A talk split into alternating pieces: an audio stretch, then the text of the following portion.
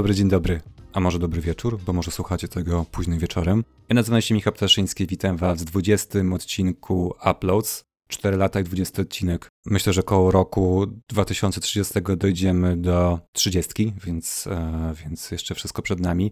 Gdybyście jeszcze nie zapisali się na newsletter na stronie uploads.pl, to mocno zachęcam, bo dowiecie się z niego o nowych odcinkach najwcześniej. A dzisiaj mój gość prosto ze Szwecji, Magda Reimann. Cześć Magda, już nie mogłem doczekać się tego spotkania i przybierałem nogami przez cały dzień. Wzajemnie. Ja nigdy nie byłam w podcaście, więc tutaj E, bardzo się poce pod nosem, na szczęście nie widać. Nie no, spokojnie, nie będzie tak strasznie. No to tak zwane El Clasico, kim jesteś i czym zajmujesz się na co dzień? To jest pytanie, na które ja nigdy nie mogę odpowiedzieć. Zajmuję się szeroko pojętym digital designem. W tej chwili pracuję jako niezależny product designer e, w Sztokholmie, ale też zajmuję się brandingiem, web designem, design systemami i generalnie moją misją jest połączenie brandingu z product designem. W sensie takim, żeby te produkty, które się robi, to jednak jakoś wyglądały i były spójne. A myślisz, że to jest trudna misja? No bo miałem okazję rozmawiać z kilkunastoma designerami i większość e, z nich, w większości wypadków, ci product designerzy mm, może nie tyle, że bronią się rękami i nogami, żeby nie zajmować się brandingiem, ale po prostu skupiają się na tej części produktowej, na produkcie. Ale też w organizacjach te dwa obszary dosyć mocno się rozdzielają. Um, więc czy ciężko łączyć je ze sobą, pracować nad produktem, operując na tych dwóch różnych w sumie płaszczyznach?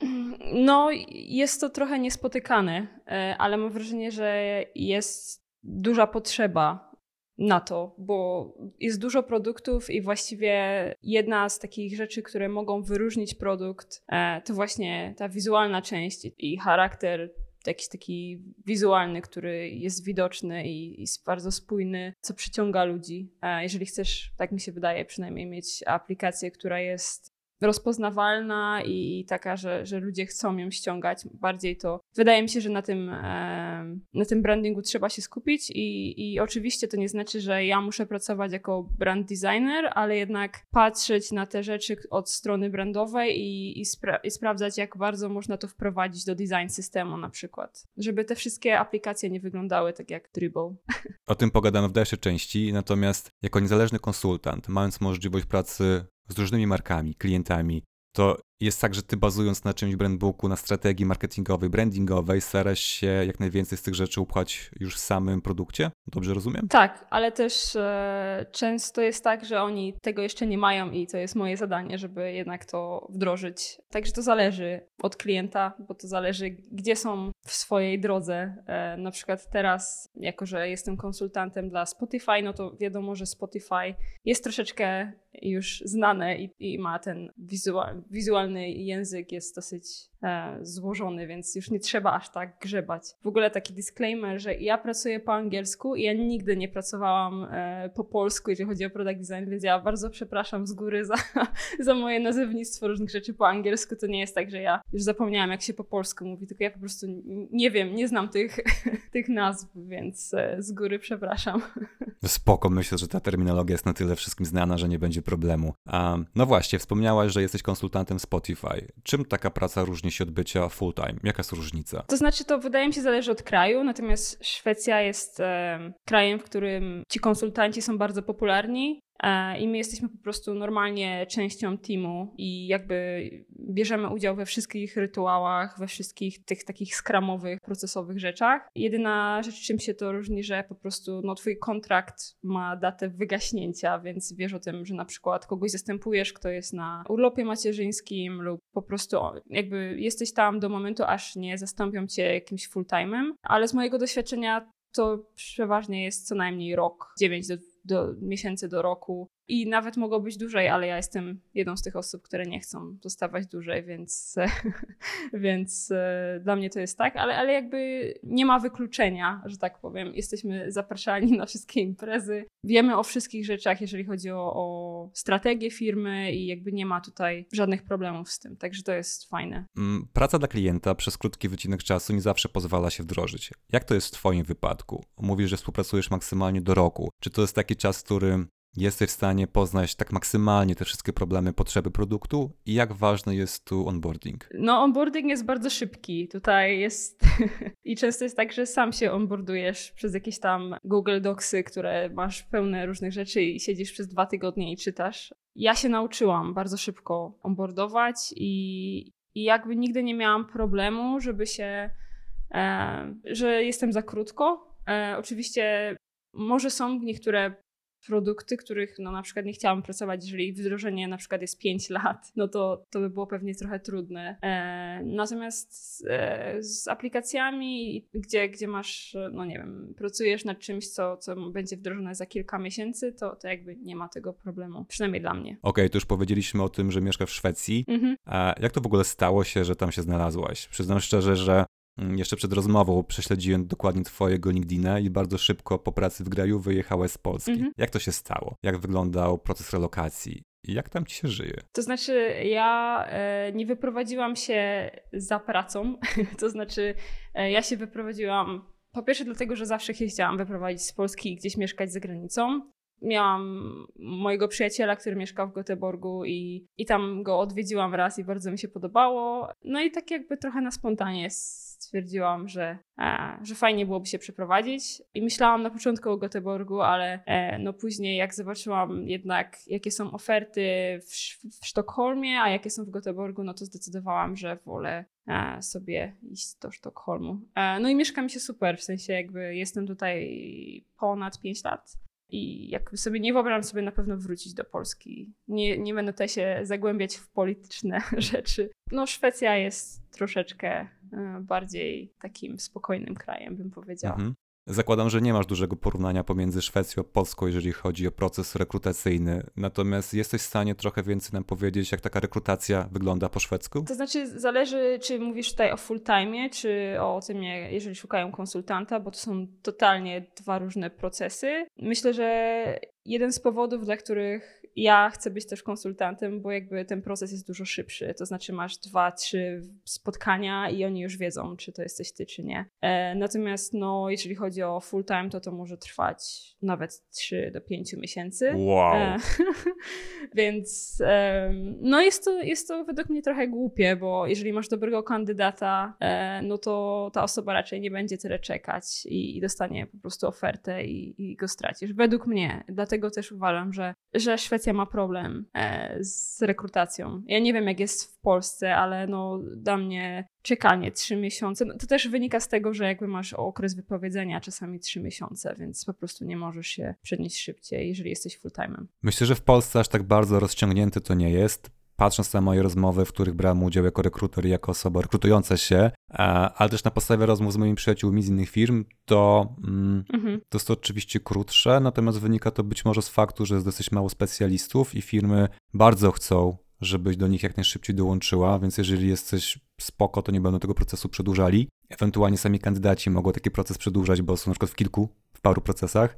Um, a skoro już mówimy o rekrutacjach, to czy ty spotkałaś się z zadaniami rekrutacyjnymi? Jeżeli tak, to jakie masz do nich podejście? Spotkałam się. Ja osobiście odmawiam, w sensie ja już mam tyle doświadczenia, że wystarczy spojrzeć na moje portfolio albo zapytać mnie, żeby jakąś po prostu tutaj case przedstawić i porozmawiać o tym i zawsze to proponuję. Jeżeli ktoś mówi, a czy możemy tutaj dać ci jakieś zadanie, to zawsze mówię, że nie, bo nie mam na to czasu i nie pracuję za darmo, ale jeżeli by chcieli sobie tutaj zobaczyć pewne rzeczy, bo ja mam strasznie duże NDA, w sensie 90% moich projektów w ogóle nie ląduje na mojej stronie, bo nie da się po prostu, niestety. E, więc mogę to jakby przedstawić na jakimś kolu i, i po prostu pokazać. I uważam, że to ma sens, jeżeli chodzi o ludzi, którzy mają doświadczenie i już mają co pokazać. Natomiast jeżeli ktoś jest juniorem, to wydaje mi się, że nie ma z tym problemu i wręcz jest to fajne dla. Ja pamiętam, jak, jak, jak byłam młoda, e, to, e, to się nawet cieszyłam, jak były te zadania, bo miałam co co robić? I miałam, to jakby też sobie później wrzucałam do takiego portfolio, że o, to są jakieś tam przykładowe rzeczy, które robię i jakby Uważam, że można się dużo nauczyć. Natomiast trzeba uważać. E, wydaje mi się, często słyszałam, że są firmy, które po prostu biorą Twoje rozwiązania, nie płacąc Ci za to, e, wdrażają to w ich projekt i jakby, no, no nie jest to fajne, więc. Ale na przykład wydaje mi się, że, że mogłabym zrobić wyjątek dla pewnych firm. Na przykład ostatnio się do mnie odezwało Apple, czy chce się przenieść do Kalifornii. E, no to ekstra, gratuluję. No, dzięki. Znaczy nie chcę się przenieść w ogóle dziwnie to brzmi, ale jakby odmówiłam im. ale no, jest to jedna z takich firm, które są na mojej liście, gdzie chciałabym pracować, gdyby to nie była Kalifornia. I dla nich bym mogła ten taki projekt wstępny zrobić. E, natomiast no, raczej tak normalnie nie. Magda, prowadzisz też firmę. Mhm. E, jak wygląda proces zakładania działalności w Szwecji? Mhm. To jest coś prostego, czy spotkałaś się z czymś, czego nie byłaś w stanie przejść bez pomocy urzędników czy osób, które tam mieszkają na stałe? Jak to wyglądało? Wszystko jest ekstremalnie proste. Robisz to przez internet. Złożenie aplikacji trwa może 5 minut. Z moim e, używaniem Google Translate może 10. Mhm. Jedyną rzecz, którą musisz napisać po szwedzku, to jest czym się twoja działalność będzie zajmować, Mhm. ale no po prostu możesz sobie zapytać jakiegokolwiek księgowego, żeby ci po prostu to z tobą zrobił e, i, i później jakby i tak będziesz pewnie miał księgowego lub księgową, więc mogą po prostu z tobą zostać i pomóc ci więcej, ale no jakby, jakby jest to mega proste. Jedyne co musisz mieć to tam w moim przypadku tam nie wiem, było 50 tysięcy koron chyba na, na koncie, żeby to przerzucić na konto firmowe jako taki kapitał, bo ja mam spółkę ZO, więc dlatego to tak jest. Natomiast jest to mega proste i cały proces zatwierdzenia trwał miesiąc, bo są po prostu kolejki, żeby zatwierdzić, ale, ale jakby sam proces założenia, z mojej strony mój czas, to może było 2-3 godziny maksymalnie na wszystko. Okej, nie wiem jak bardzo jest ze zmianami podatkowymi, które zadziały się w Polsce. W ogóle. Dużo się zadziało. E, W podatki nie będziemy wchodzili, ale przez to, że też prowadzę działalność gospodarczą, to czuję ten oddech potencjalnej kontroli skarbowej. Mm. Czy ty masz też takie poczucie, że taka kontrola może cię dopaść i to wzbudza w tobie jakiś strach, czy takie rzeczy raczej się nie, nie, nie, nie dzieją, nie zdarzają i nie ma się czego bać? Ja, ja nigdy nie miałam żadnej kontroli e, jeszcze, natomiast wiem, że mogą być. E, natomiast e, w momencie, kiedy ja rozmawiałam z, tutaj z Urzędem Skarbowym w Szwecji, to są najmilsi ludzie, jakich spotkałam i bardzo pomocni. Pamiętam, że ich pytałam, e, bo ja zaczęłam moją firmę w momencie, kiedy się pandemia zaczęła. I chciałam po prostu sobie e, kupić biurko i monitor i tak dalej na firmę, no bo jest to łatwiejsze. Ale chciałam się zapytać, no bo, e, no bo jakby nie miałam takiego wyznaczonego pokoju do tego i, i to jakby jest tak e, regulacja w Szwecji, że generalnie no trzeba uważać, no bo jeżeli nie masz jak udowodnić, że to tylko jest dla firmy, wtedy jest problematyczne, bo jakby ten podatek, no nieważne. Jest, jest, jest to skomplikowane, natomiast dzwoniłam do nich, byli bardzo mili bardzo pomocni i jakby jeżeli, no jeżeli nie kombinujesz, to tutaj nie ma żadnych problemów. Wydaje mi się, jeżeli twoje koszty nie są jakieś takie mega dziwne i nie wygląda tam jakoś tak, no wiesz, że, że po prostu sobie wyrzucasz śniadanie w koszty codziennie i lunch, no to wydaje mi się, że, e, że jest okej. E, Nie, nie mam jakby takiego Nie ścigacie. nie, Urząd Skarbowy odczarowany w Szwecji. Nie, nie ściga mnie. Jeszcze. Chociaż może za ten sprzęt na YouTube'a w końcu, nie? Będzie tam... A właśnie, fajnie, że zahaczyłaś o YouTube. Mhm. Myślę, że znam odpowiedź, bo sam na przykład prowadzę ten podcast, ale co ci daje e, takie prowadzenie kanału, Mhm. uzewnętrznianie się Ego mi rośnie. poprzez komentarze? E, No, ja mam jakieś trzy pod filmem. Nie, wiesz co? e, Na początku to w ogóle było tak, że ja myślałam, że ja zrobię ten kanał tylko o designie, ale tak po robieniu tych filmów na jakiś, przez jakiś czas, nie wiem, przez pół roku, to w ogóle strasznie mam wrażenie, że, że się wypaliłam i że w ogóle to jest nudne i ile ja mogę gadać o designie i kim ja jestem, żeby w ogóle komuś mówić, co ma robić i, i tak dalej. I mam wrażenie, że w ogóle te, wiesz, te wszystkie kanały na YouTubie to mówią te same rzeczy i, i miałam wrażenie, że ja w końcu wpadnę w to samo i zacznę mówić te same rzeczy, a to jest bardzo nudne i nie chciałam tego robić i zaczęłam robić w ogóle vlogi bardziej o moim życiu i nie wiem, dlaczego miałby ktokolwiek to oglądać, e, ale, ale dla mnie jest to bardziej taka kwestia życia się artystycznego. Ja jakby zajmuję się w czasie wolnym fotografią uliczną, e, street photo, więc jest to jakby takie moje trochę przedłużenie tego w tej chwili, więc jakby tam nie ma tak dużo o designie. Pewnie trochę będzie, no bo jakby ja jestem designerem, ale, ale jakby bardziej chciałam tak dokumentować swoje życie i no i nie wiem, na przykład jak, jak w końcu założę jakąś, nie wiem, agencję i ona zbankrutuje, to będzie śmiesznie później zobaczyć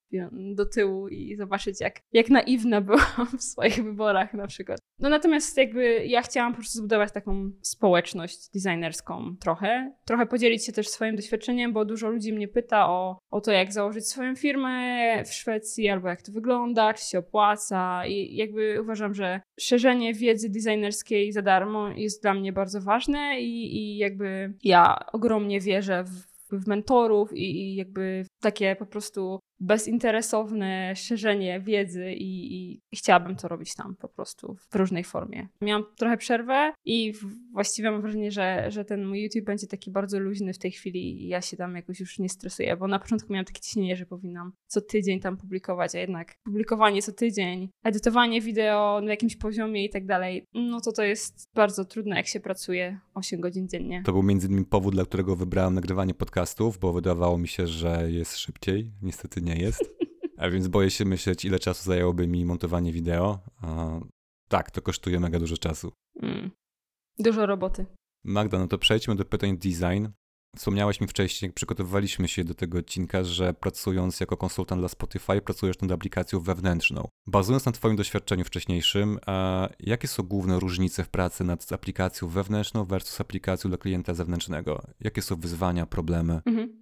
Myślę, że największą różnicą jest, e, jak skomplikowane są projekty wewnętrzne, to znaczy tam jest bardzo dużo upchanych rzeczy w małym interfejsie i jakby są tam zupełnie, in, zupełnie inne problemy do rozwiązania, mam wrażenie, niż takich konsumentów aplikacji, typu na przykład ci, którzy słuchają podcastów albo muzyki w Spotify na przykład. E, ja pracuję w tej chwili dla wewnętrznych narzędzi, które umożliwiają ludziom promocję różnych rzeczy na Spotify'u. E, dużo jest tam machine learning i tego, jak tworzyć podcasty, jak tworzyć playlisty i tak dalej. I jakby dużo, dużo jest też takiej polityki wewnętrznej tam, typu, nie wiem, jak przekonać ludzi, że machine learning nie wywali ich z pracy, że to nie zastępuje, wiesz, ich pracy, tylko że, że jednak im pomaga i tak dalej, więc jakby tam są trochę inne inne problemy i tak za bardzo nie mogę mówić za dużo o tym, bo mamy cholerne NDA, ale mam wrażenie, że dużo łatwiej jest robić e, wywiady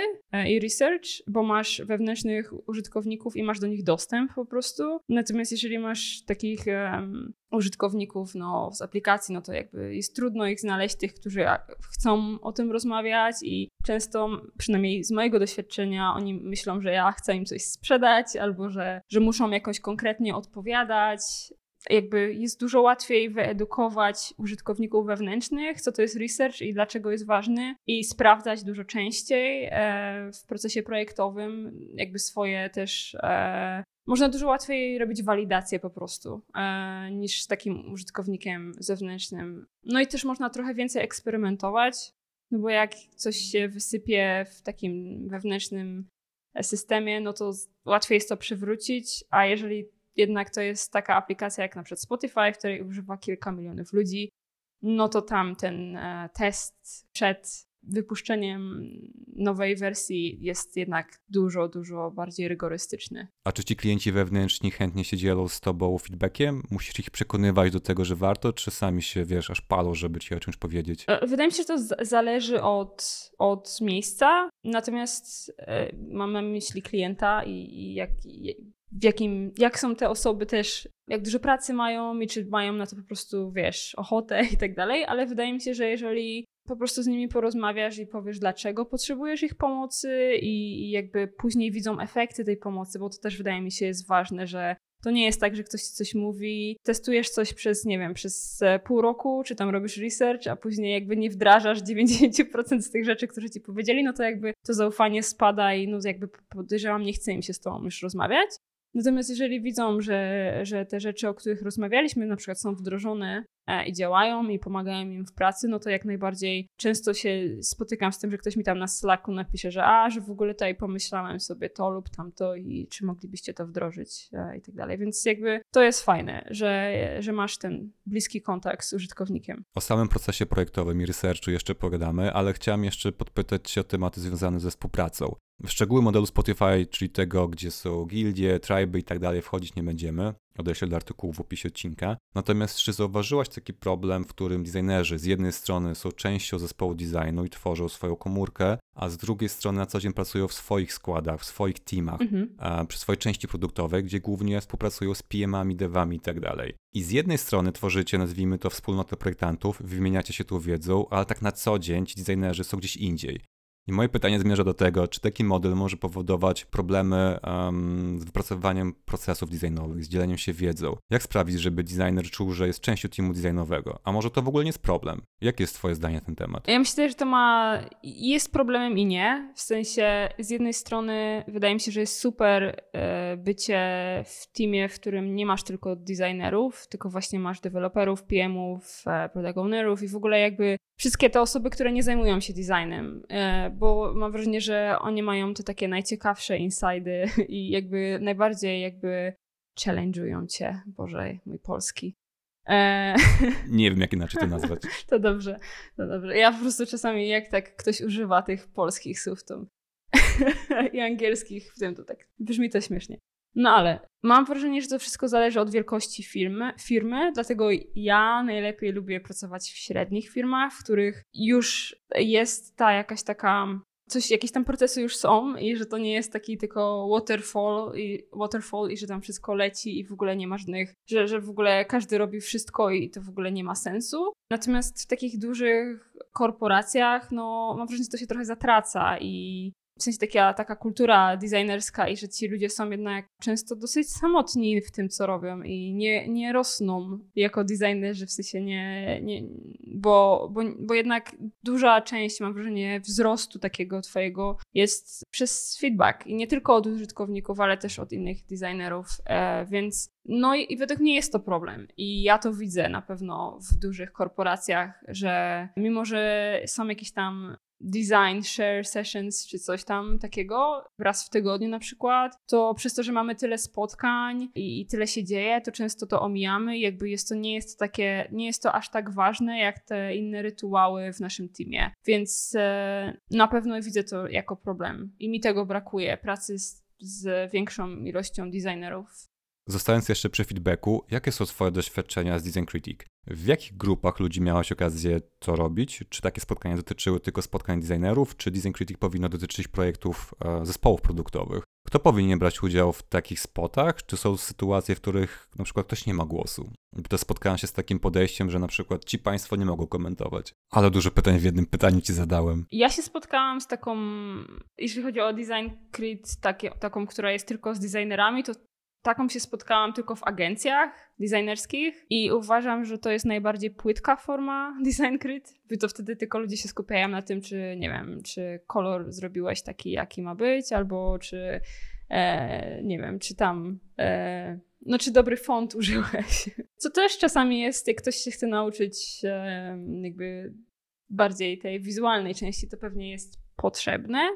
Natomiast z mojej perspektywy ja uważam, że im mniej designerów na Design Crit, tym lepiej i ja bardzo, bardzo, bardzo pcham e, mój team do tego, żeby te Design Crit były jakby żeby wszyscy, kto tylko może, miał głos i e, dla, bardzo ważne jest dla mnie jednak to, żeby każdy rozumiał, czym jest design crit i jakby e, w jaki sposób się komunikuje rzeczy. To znaczy, że ja zawsze jak dołączam do nowego zespołu, to mamy takie godzinne spotkanie, na których wszyscy muszą być, kiedy ja sobie tam mówię w prezentacji, jakie są e, reguły tej design crit i na przykład to, że no nie wiem, nie mówisz to, że a, bo mi się to nie podoba, bo nie, tylko na przykład mówisz, no czy z perspektywy użytkownika, czy myślisz, że to i to jest zrozumiałe, albo e, jakby jest bardzo ważna ta konstruktywność tych wypowiedzi i żeby każdy jednak czuł się bezpiecznie, że może coś powiedzieć, ale też żeby osoba, która prezentuje, czuła się bezpiecznie, że, no,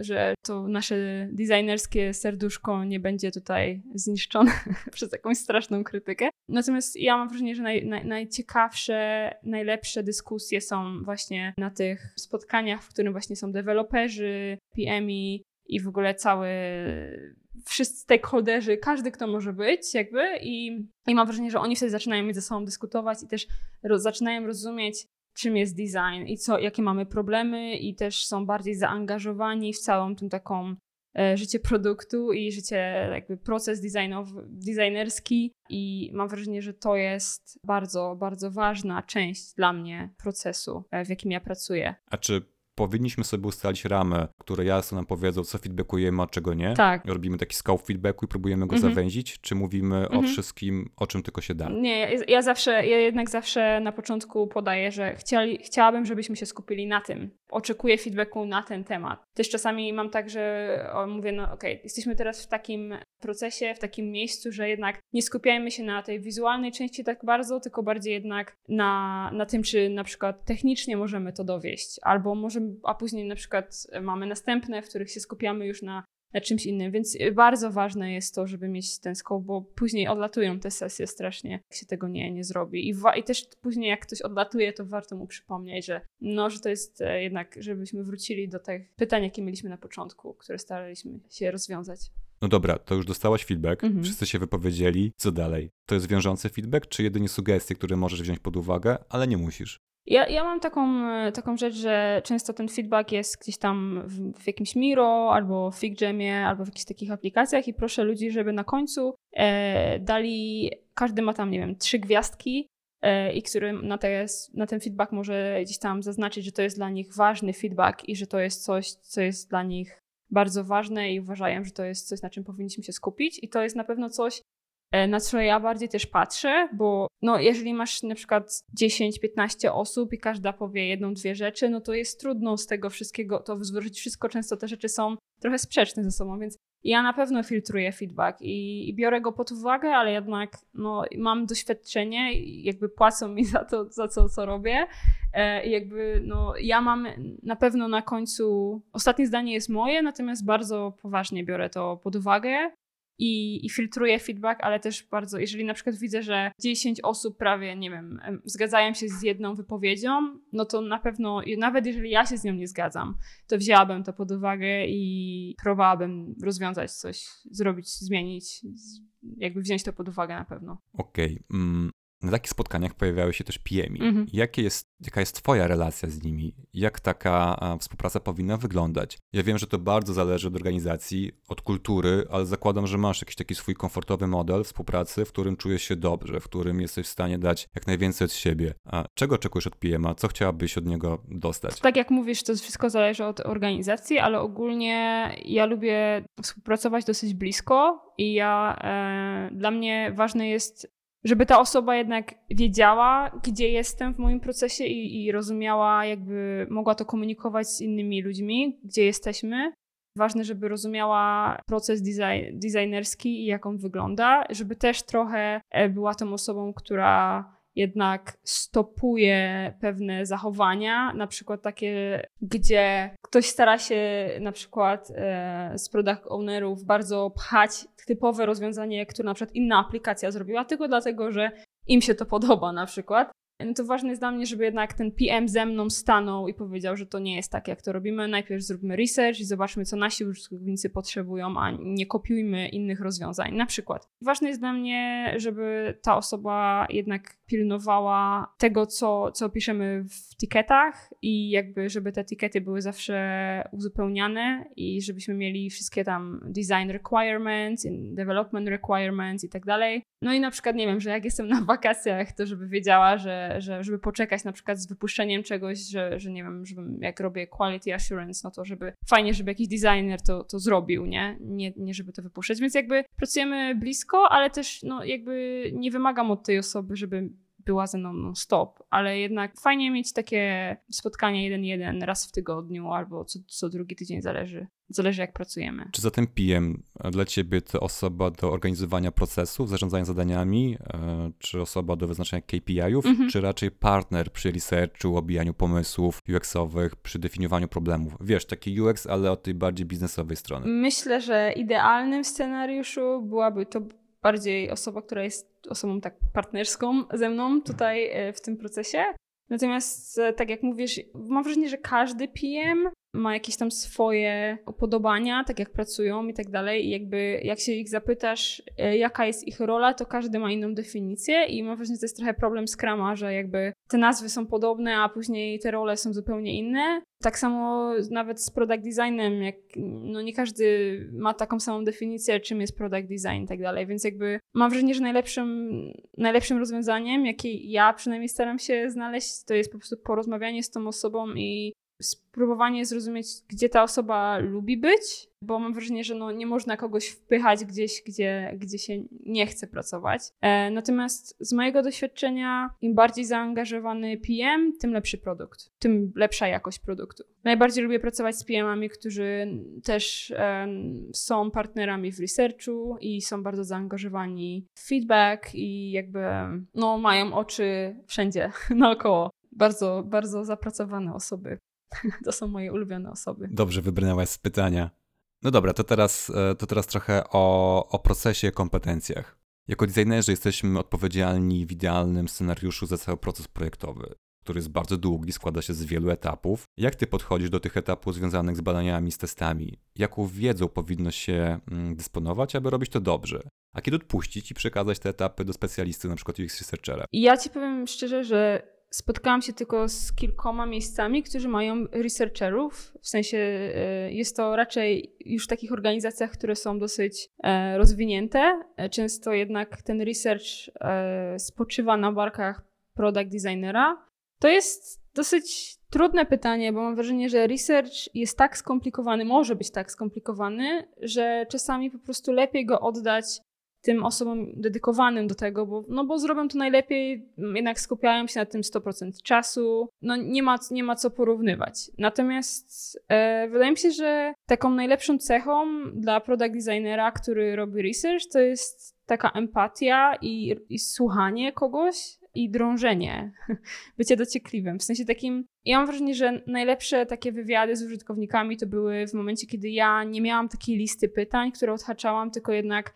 podążałam za ich tropem, to znaczy dopytywałam, co mają tutaj do powiedzenia, co, co, co, co mieli na myśli i jakby takie drążenie i, i jakby mam wrażenie, że e, osoba, która widzi, że, że ta druga osoba jej słucha i, i jakby jest ciekawa odpowiedzi, stwarza taki jakby, no, no, no, taką normalną rozmowę, jaką my teraz mamy, nie? Że w sensie, że nie czuję, że to jest jakiś research, że tam ktoś cię wypytuje, że to jest jakieś takie, tylko po prostu to jest taka no, normalna rozmowa na temat czegoś, co, co pytam, nie? Jakby, więc e, ja myślę, że też jest ważne bardzo, żeby jednak e, no, dokumentować ten research, nie? No bo co z tego, że sobie tam pogadasz, jeżeli na przykład nie masz czasu tego dokumentować w ogóle i, i nikt o tym nie wie i później zapominasz połowę tych rzeczy. Więc ja myślę, że, że to jest też duży problem researchu, który ja widzę, że często product designerzy mówią, a robiłem research, ale jednak ten taki materiał do, do stwierdzenia, no co, ta, co tam się wydziało na tym researchu, co tam, co jest ważne, jaka kwintesencja z tego researchu, na przykład nie ma jej w ogóle, więc no to jest taka trochę też czasami strata czasu, jeżeli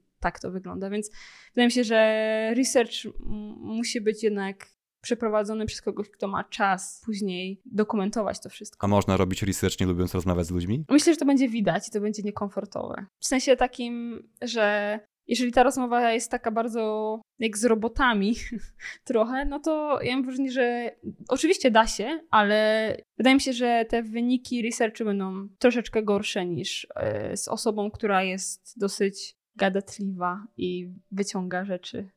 Teraz mówimy o researchu, który krąży wokół rozmów z użytkownikami, ale research to też zaglądanie w dane, w liczby. Mhm. Czy designer powinien umieć wyciągać dane z różnych narzędzi, czy wystarczy, że ktoś to zrobi za niego, a on po prostu to zinterpretuje, a może ktoś inny powinien to interpretować, mm. a projektant powinien po prostu umieć przekuć te wnioski na konkretne rozwiązania? Wydaje mi się, że to też zależy od, od organizacji i od skomplikowania danych. Często jest tak, że jeżeli dane są bardzo skomplikowane, no to najpierw e, bym usiadła sobie z takim osobą, która analizuje dane, żeby mi to jednak pomogła zrozumieć.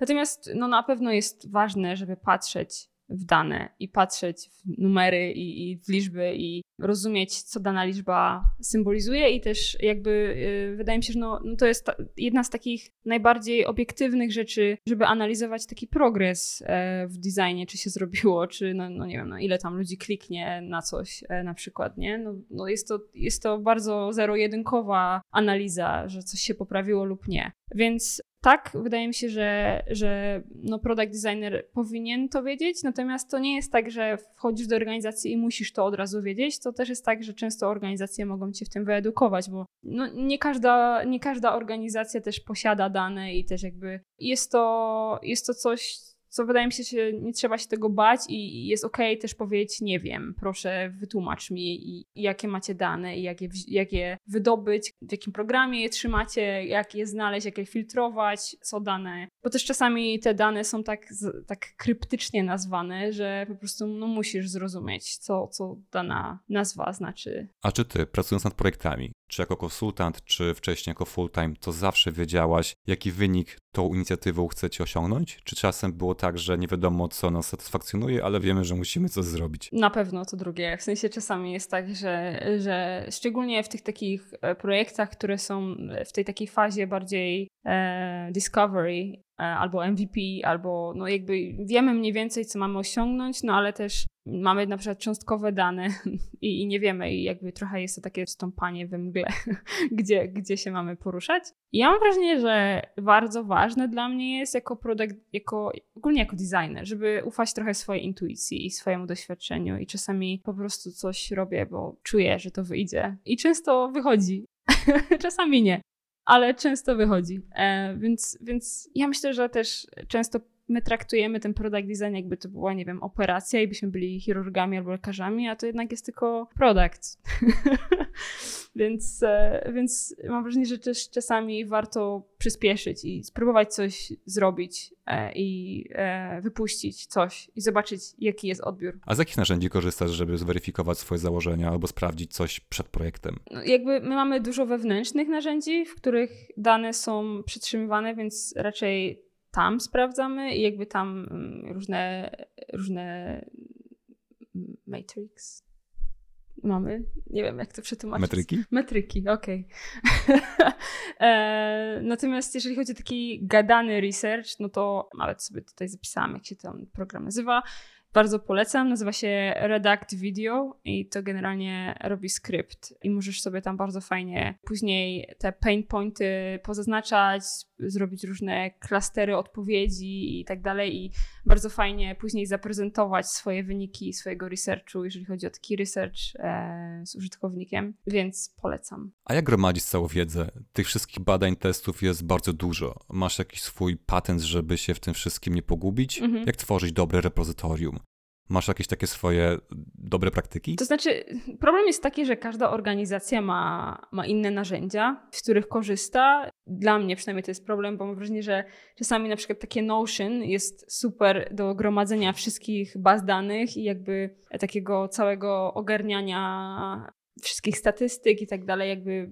I często jest tak, że po prostu na przykład Notion nie jest, nie ma wystarczających takich um, security nie, bezpieczeństwa. E, nie ma wystarczającego bezpieczeństwa, żeby tego używać w niektórych dużych organizacjach. No i wtedy korzystasz z jakichś, nie wiem, widzę, że ludzie na przykład chcą robić te rzeczy w Excelu albo w takich jakichś bardziej prymitywnych miejscach i jest to problematyczne dla mnie, bo trudno jest tam szukać po prostu tych rzeczy. E, też często się spotkałam jeżeli chodzi o startupy, że każda osoba sobie wpisuje te rzeczy gdzie indziej i jakby później jakby jedna osoba odchodzi i później te dane, dane po prostu przepadają kompletnie. Więc dla mnie ekstremalne jest ważne, żeby na pewno się dowiedzieć na początku, gdzie te dane są przetrzymywane i kontynuować w takim samym miejscu wpisywanie swoich danych i informacji, bo ta wiedza ucieka i ważne jest, żeby, żeby ją gdzieś przetrzymywać. Natomiast nie wiem, czy odpowiedziałam na Twoje pytanie. Tak, ale jeszcze chciałam dopytać, czy byłaś w miejscu, w którym nikt tego nie gromadził i musiałaś dla swojej higieny pracy chociażby e, to sobie jakoś usystematyzować? Mhm. Jeżeli tak, to jakieś protipy poprosimy. No, byłam byłam w takim miejscu, niestety. Często są w ogóle takie, nie, nie tylko jeżeli chodzi o dane, ale na przykład o pliki, są po prostu tak taki jest syf wszędzie, że po prostu musisz to ogarnąć na początku. No, największy tip to chyba, żeby się uzbroić w cierpliwość, bo musisz po prostu do wszystkich pisać i prosić ich o znalezienie tych, tych rzeczy i jakby często jest tak, że ludzie zapominają, kto robił konkretne rzeczy i później musisz drążyć. Także no, nie, nie mam jakiejś złotej rady. Wydaje mi się, że jednak warto jest poświęcić ten czas na to, żeby to wrzucić w jedno miejsce, że to po prostu mieć ten taki na końcu tą wizję, że okej, okay, jest, to, no jest to żmudna praca i niefajna i jest to frustrujące, że musisz to robić, natomiast jest to ważne, żeby to zgromadzić, bo po prostu później ci to zaprocentuje i, i, i ułatwi pracę i sprawi, że wszystko będzie 10 razy szybsze. Zbliżając się do końcowych pytań. E, pracujesz teraz dla produktu wewnętrznego. Mhm. Zakładam, że innych aplikacji w ramach Spotify jest znacznie więcej. Jak wygląda hierarchia takich design systemów? Jak wygląda kontrybucja jednego do drugiego? To jest tak, że to jest taka jedna wielka buła, czy są osobne design systemy ze wspólnym członem? To znaczy, nie mogę mówić o Spotify'u, powiem ci tak ogólnie. Mhm. To zależy, czasami jest strasznie, czasami jest tak, że po prostu wchodzisz i plik w ogóle wszystko jest, nie wiem, ma 10 różnych dropdownów y, i one są niepołączone ze sobą i w ogóle jest tragedia i musisz to po prostu... Czasami ja, ja y, jakby siadając do pliku byłam w szoku, pracując w dużych organizacjach, jaki tam po prostu syf jest i, i czasami im większa organizacja, tym większy syf e, i czasami byś się zdziwił. E, myślisz, że tutaj o, gdzieś tutaj dołączysz i to będzie w końcu tutaj jakiś porządek, ale nie. Jestem osobą, która jest bardzo, może ja nie wyglądam, ale jestem bardzo zorganizowana w plikach i jakby ja jestem takim design system nacji. Ja zbudowałam w swoim życiu kilka design systemów i jakby jak moje pliki nie są podłączone, nie są, nie, nie czerpią z design systemu, to ja nie jestem w stanie pracować. Prawie, że do takiego, co już jest takie trochę, trochę chore i niefajne. Natomiast uważam, że bardzo ważne jest, e, żeby jednak był takie jedno source of truth, e, jeżeli chodzi o, o design system. Natomiast wiem o tym, że no, y, trudno, żeby ten taki jeden design system miał wszystko dla, dla webu, dla mobilu i jeszcze dla internal system, więc ja, ja jestem fanem jednak takiego koru typu color tokens i, i fonts i tak dalej w jednym, a później masz rozgraniczenie na platformy, więc uważam, że, że jednak najważniej, że ważne jest to, żeby mieć taki główny core, ale żeby jednak nie był, nie był taki ogromny design system, który jest po prostu później e, nie do ogarnięcia, nie? Że w sensie ktoś przychodzi nowy i, i tam, nie wiem, ten design system ma tyle elementów, że, że to w ogóle nie ma sensu, że to jest przeskomplikowane po prostu. Też jestem fanem takiego e, podejścia. Mm, zakładam, że pracujesz w Figmie. Mhm. Dobrze strzelam? Mhm. Okej, okay, to jak organizujesz sobie pracę już w samym pliku? Jak wygląda struktura stron? Mhm. Czy masz specjalne miejsce na śmietnik, czy każda iteracja to osobna strona i tak dalej, i tak dalej? To zależy.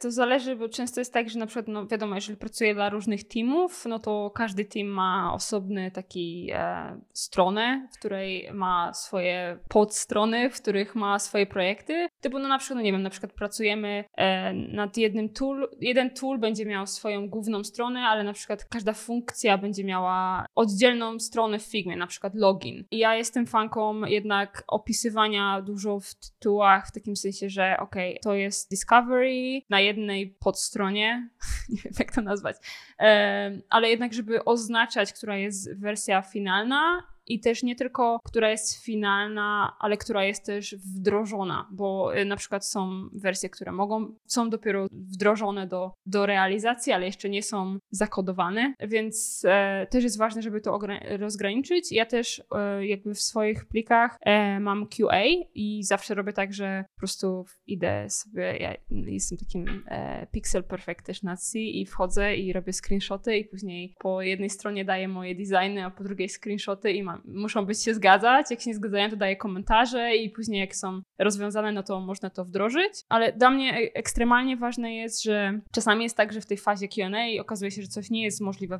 do wdrożenia, nie? I wtedy dla mnie jest ważne, żeby ten designer jednak zaprojektował to nowe rozwiązanie i żeby ten finalny plik z rozwiązaniem był w Figmie, bo często jest tak, że po prostu te pliki się nie zgadzają i nie masz, e, później ktoś nowy przychodzi i nie masz po prostu pliku do, do jakiegoś screenu, no i to jest problematyczne, bo musisz to później odtwarzać i tak dalej, nie? Więc jakby ja jestem fanką spędzania dużo czasu w organizacji Figmy, bardzo ważne jest dla mnie, żeby każdy screen był zaprojektowany Nie tak, że nie wiem, że robisz tam jeden dla desktopu, jeden dla mobilu i później, a wymyśl sobie tablet. Nie, żeby jednak ten tablet zrobić i żeby jak najwięcej używać mądrych feature'ów Figmy, która ma ich dużo. Bardzo ważne jest też dla mnie, żeby update'ować Figmę i bo Figma jest, ja jestem, ja po prostu jakbym mogła pracować dla Figmy, to, to bym mogła nawet chyba nie pracować jako independent designer, ale po prostu jako full-timer. I mogłabyś wtedy pewnie zrobić zadania rekrutacyjne. Ne, mogłabym nawet zrobić zadanie rekrutacyjne i ja jestem ogromną fanką Figmy, uważam, że oni robią super rzeczy i ja jak jest to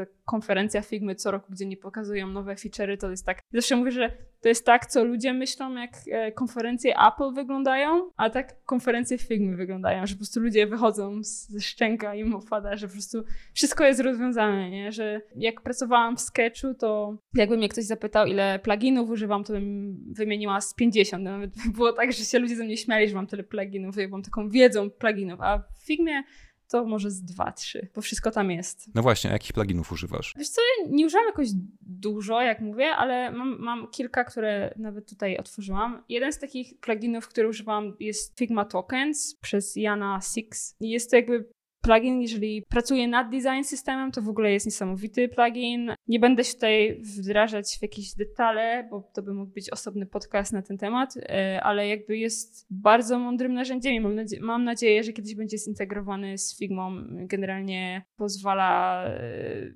zrobić taki basic design system i, i z tego można później to rozwinąć na wizualnie na tyle innych różnych produktów i jest to niesamowity produkt. Polecam. Krystyna Czubówna. E, znam plugin i strasznie trzymam kciuki, żeby założenia tego pluginu zostały wchłonięte do samej Figmy, bo um, no, mimo wszystko trochę obawiałbym się budowania dużego design systemu w oparciu o plugin, który w którymś momencie może być po prostu, e, który może być przestać rozwijany. No dlatego ja na przykład w Spotify z niego nie korzystam, bo no bo jest to za duża organizacja, żeby takie coś zrobić, nie? Bo jeżeli Jan przestanie go tutaj produkować, i bycie zależnym w takiej wielkiej organizacji od jednego pluginu, no to jest to zbyt, zbyt duży problem później, nie? Ale, ale jeżeli ktoś sobie tutaj, nie wiem, pracuje w jakimś startupie i próbuje zrobić swój design system dla, dla jakiegoś produktu, no to jest to niesamowicie jakby ułatwia od design tokenów do nawet y,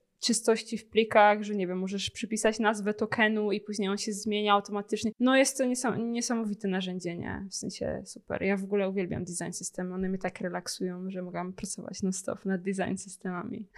Ekstra, czyli to. Co jeszcze? Czyli to. E, mam też e, Stark, co jest e, to accessibility i tak dalej. Uważam, że każdy designer powinien to sprawdzać przed wdrożeniem swoich rzeczy. Uważam, że to powinno być wdrożone na już w design design systemie, że, że jakby cokolwiek używasz z design systemu, to już powinno być sprawdzone, ale jeżeli tak nie jest, to ważne, żeby sprawdzić, bo pamiętajmy, że jednak nie każdy widzi tak samo, no jest ważne, żeby to sprawdzić jako product designer. No i później jeszcze jest jeden, który ostatnio odkryłam, nazywa się Propstar e, i generalnie pozwala ci organizować swoje symbole lepiej e, i tak dalej. Jakby jest bardzo spoko w organizacji czystości pliku. Więc dla takich osób jak ja e, pomaga mi spać spokojnie w nocy, kiedy ktoś przesunie tutaj label w batonie, to on później to poprawia. Okej, okay, super. Te wszystkie pluginy podlinkuję w opisie.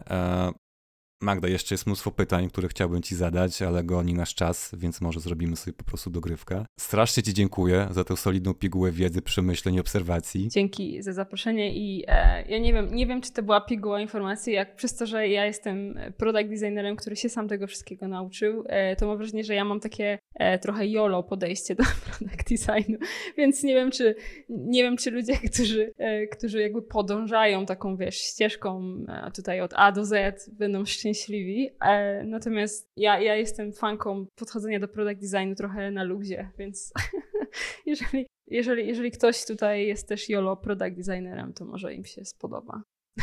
Też jestem samoukiem, jestem po Wydziale Prawa Administracji. Ja po ekonomii. A, no to high five. No, naj, najnudniejsze dwa, dwa wydziały. Tak, dosłownie. Dlatego też pokochałem design, bo w końcu mogłem się wyżyć wizualnie. Natomiast fajne jest to, że e, fajne jest to, co mówisz, e, bo książki książkami, dobrze znać procesy, frameworki, też musimy je znać, ale najwięcej uczysz się pracując na żywym organizmie. Ja, tak jest najlepiej. Taki mieć stres, że coś może zepsuć. Magda, to jeszcze raz wielkie dzięki i do usłyszenia. Dzięki. Trzymaj się. No i my kończymy na dzisiaj. Zapisujcie się na newsletter na uploads.pl, żeby być na bieżąco z nowymi odcinkami. Czekajcie na kolejne, a tymczasem pa!